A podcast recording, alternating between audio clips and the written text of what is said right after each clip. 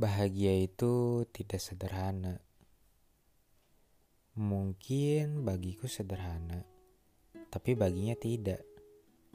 Mungkin bagiku tidak sederhana, tapi baginya iya. Tidak sesederhana itu, bukan? Ada yang harus makan pizza dulu baru bahagia.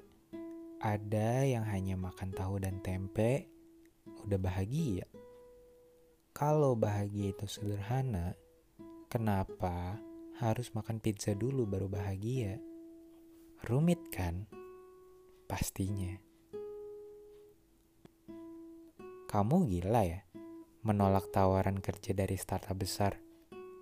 Kalau aku jadi kamu sih, aku bahagia banget dapat kesempatan itu. Kamu yakin mau minum kopi harganya 50 ribu.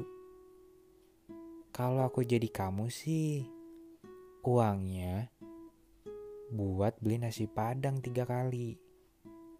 Lebih bikin aku kenyang dan senang. Kadar bahagia seseorang itu beda-beda. Tapi rasa-rasanya selama ini kita bikin hal itu jadi seolah sama.